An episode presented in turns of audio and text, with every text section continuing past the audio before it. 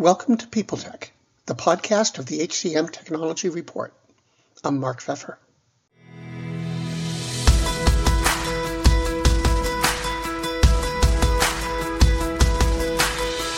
My guest today is Christine Tao, the co-founder and CEO of Sounding Board.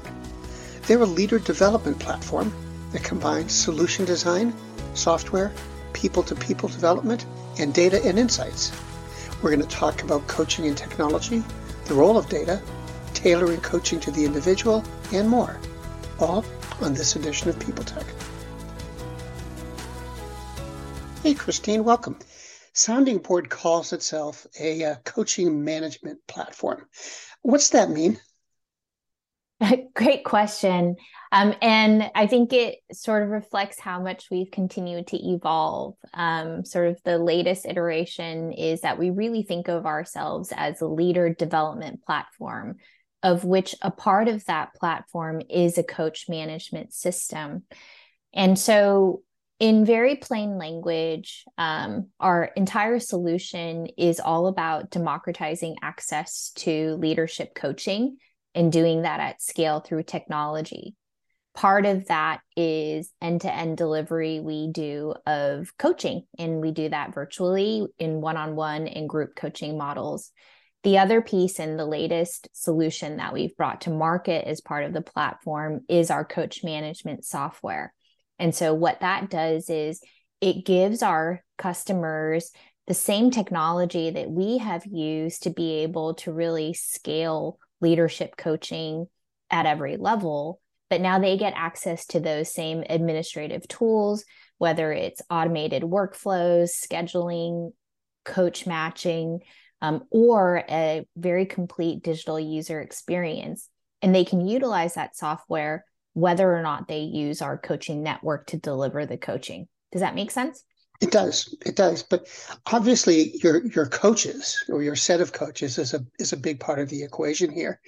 And I've seen material from Sounding Board that talks about how different your coaches are. What is it about your universe of coaches, I guess, that's so different from others? The first one is very simple it's just that our coaches only focus on providing leadership development and coaching. If you look across the landscape today, Mark, you'll see that coaching is being applied in a wide variety of use cases, whether it's mental health, wellness, um, you know, uh, return to work, uh, DEI. Um, but for us, our coaches are primarily just focused on leader development and it's really all about helping companies uplevel their talent through upleveling their leadership skills. Um, the second really is if you look at a lot of coaching organizations both historically and today most of them have operated as pretty loose marketplaces meaning they recruit and bring a large number of coaches together and then they use technology to match those coaches to the different leaders or the different employees that they're working with.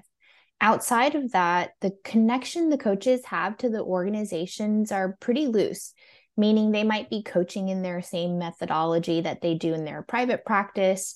Um, they might bring the same frameworks that they have that they've used across multiple clients. We call ourselves a managed network. And so we've intentionally built our coaching community to actually be smaller. But what we ask our coaches to do is to commit a larger amount of their time and their capacity to Sounding Board.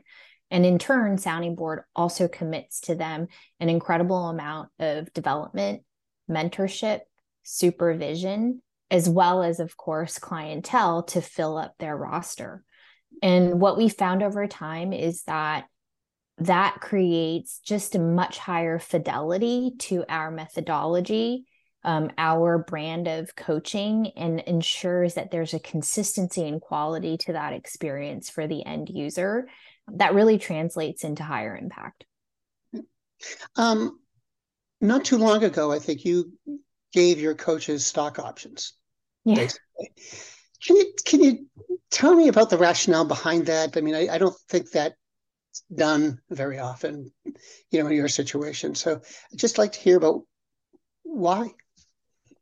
Yeah, I First of all, um, I don't think it has been done. Um, we, when we announced that we were providing equity grants for our coaches, we were the first company, and I believe we're the only company in the field that's doing that. And it's related to what I talked about before that how we've built our coaching community and our network of coaches differently. And it comes back to this idea of commitment and its commitment to each other. And so my um, the founding story for sounding board is that my co-founder lori actually was my coach at my last company. And so she really comes from this background of being a coach first and really understanding what it takes and um, what it means to be a really high impact coach and so for us we think that our coaches as much as the technology is really helping to deliver and scale that experience to thousands of people at the heart of that experience really is our coaches. And for us, we felt like it was something we really wanted to do. That as the company has grown and scaled over the last few years, given how much our coaches have helped us drive that growth, we also wanted to be able to sh- have them share in the success of the company as we grew. Um, how did they receive it? I mean, did were they surprised or just happy? I mean, I think they're certainly surprised because unfortunately what we're seeing happen in the industry as technology has come into play across multiple industries is that sometimes that can come at the expense of the um, you know the workforce that's delivering that. And so i do think that they were surprised and um, the response has really been overwhelmingly positive. It's really raised um, the awareness of sounding board and how we do things differently amongst the coaching community. And i think it's really helped us show that you know as an organization we walk the talk you know we say that we invest in our coaches we say that we're committed to our coaches and equity grants are just another way of showing and actually walking the talk behind that commitment um switching gears a bit I've seen the um, the phrase technology enabled coaching. Mm-hmm. Um, could you tell me what that is? I mean, and and how you fit into that? Yeah, I think in very simple terms, if you think about a lot of um, say industries that started out primarily as service industries, when I started working with the coach, my coach, Lori, would fly up from Southern California to Northern California, where I was based, to see me in person. And so, really, the initial premise behind Sounding Board was given the prevalence of technology and how it was transforming a lot of industries, could we use technology to deliver this experience in a virtual format?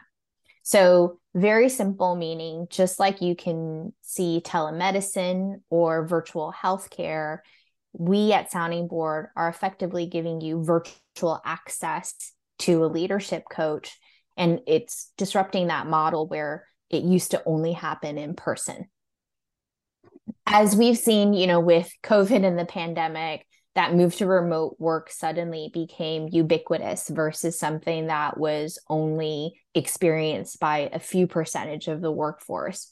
Now that seems very normal for you and I to be having a conversation like we are today, virtually versus in person. And so, where the technology continues to drive us is as you think about a model like this of personalized development getting adopted much more broadly across an organization, how do you use technology to make that experience more seamless? How do you use technology and data to give more context to that equation, to bring more insights and data and reporting back to the organization? These were all things that were missing from the leadership coaching industry before, where it was pretty opaque. And so technology can actually transform every aspect of that experience, which is pretty exciting. The world's best known investor and Wall Street expert Warren Buffett once said, Wall Street is the only place that people ride to in a Rolls Royce to get advice from those who take the subway. Mr. Buffett's quote is remarkably accurate, but how many people would rather receive advice from him than someone simply guessing? Welcome to Buy, Hold, Sell, your single source for Wall Street knowledge and profitable guidance. Please join me, Todd Schoenberger, and fellow trader Tobin Smith, as well as host Veronica Dudo, for a podcast known to move the needle for investors. Tobin and I are seasoned Wall Street executives with deep investment experience, and we are prepared to share our advice to those who choose to listen. Download Buy, Hold, Sell today on the Evergreen Podcast Network or your favorite podcast channel. And how do you define the difference, or what is the difference between coaching and um, training, say? Yeah, that's a great question. And I think um, even you know just last week i was on a advisory board meeting about the future of coaching and I still find that there is a lot of um, differences in understanding about the difference in coaching and training.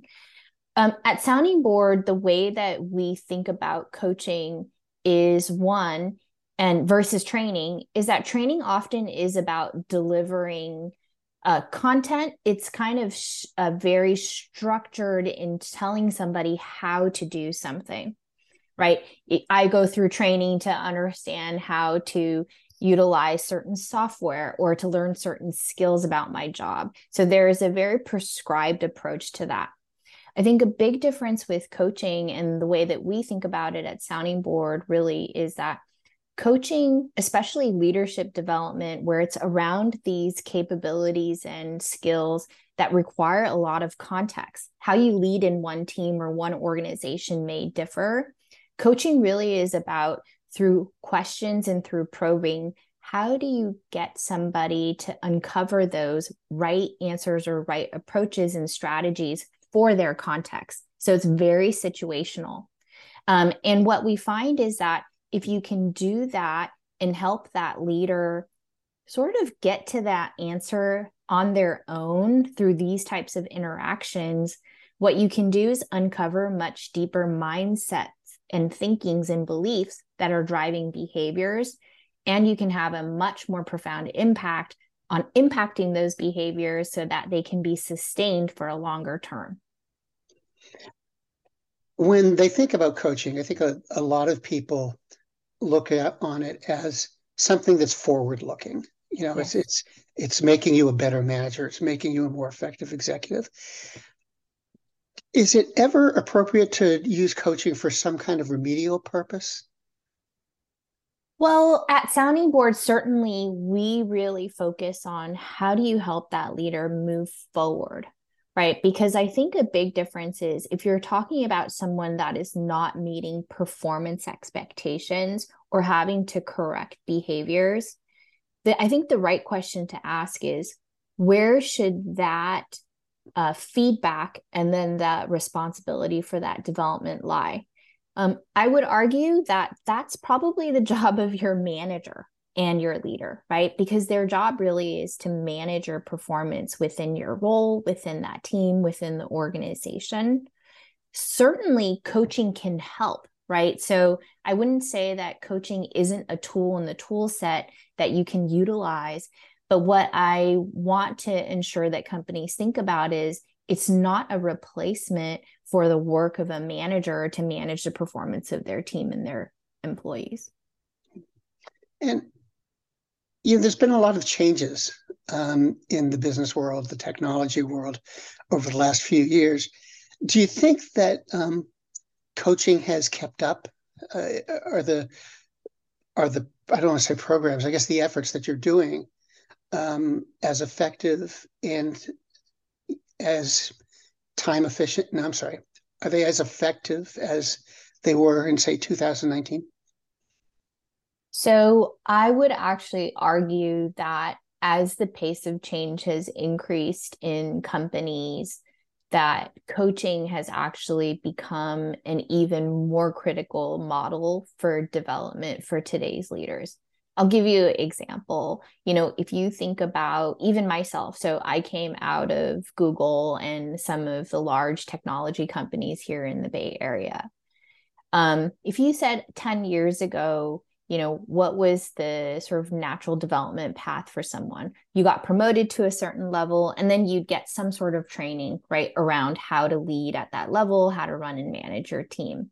And it was all standardized and pretty, and did not change probably too much year to year in terms of the concepts and things that you were learning.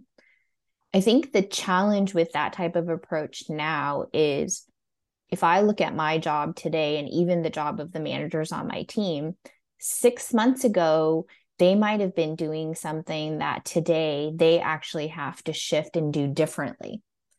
And so the challenge with trying to follow a standardized curriculum or a model that has been developed for years is that it doesn't actually reflect what's happening around the leader, like you were saying, right? More uncertainty, more change.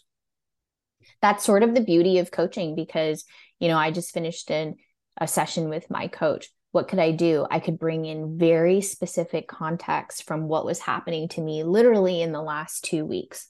And we could work through that same concepts of feedback of how to improve performance how to get more out of my team. But now i'm actually able to apply that for something that's happening for me right now.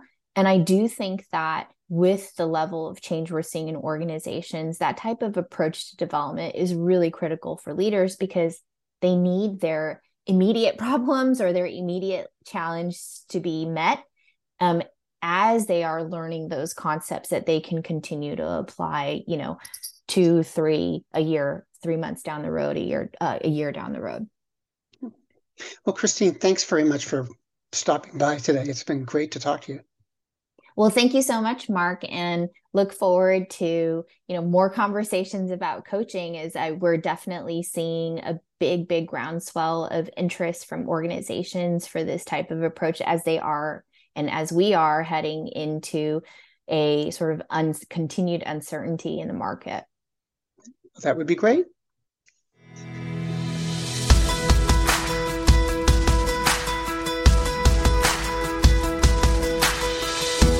My guest today has been Christine Tao, co-founder and CEO of Sounding Board. And this has been People Tech, the podcast of the HCM Technology Report. We're a publication of Recruiting Daily. We're also a part of Evergreen Podcasts. To see all of their programs, visit www.evergreenpodcasts.com. And to keep up with HR technology, visit the HCM Technology Report every day we're the most trusted source of news in the HR tech industry. Find us at www.hcmtechnologyreport.com. I'm Mark Feffer.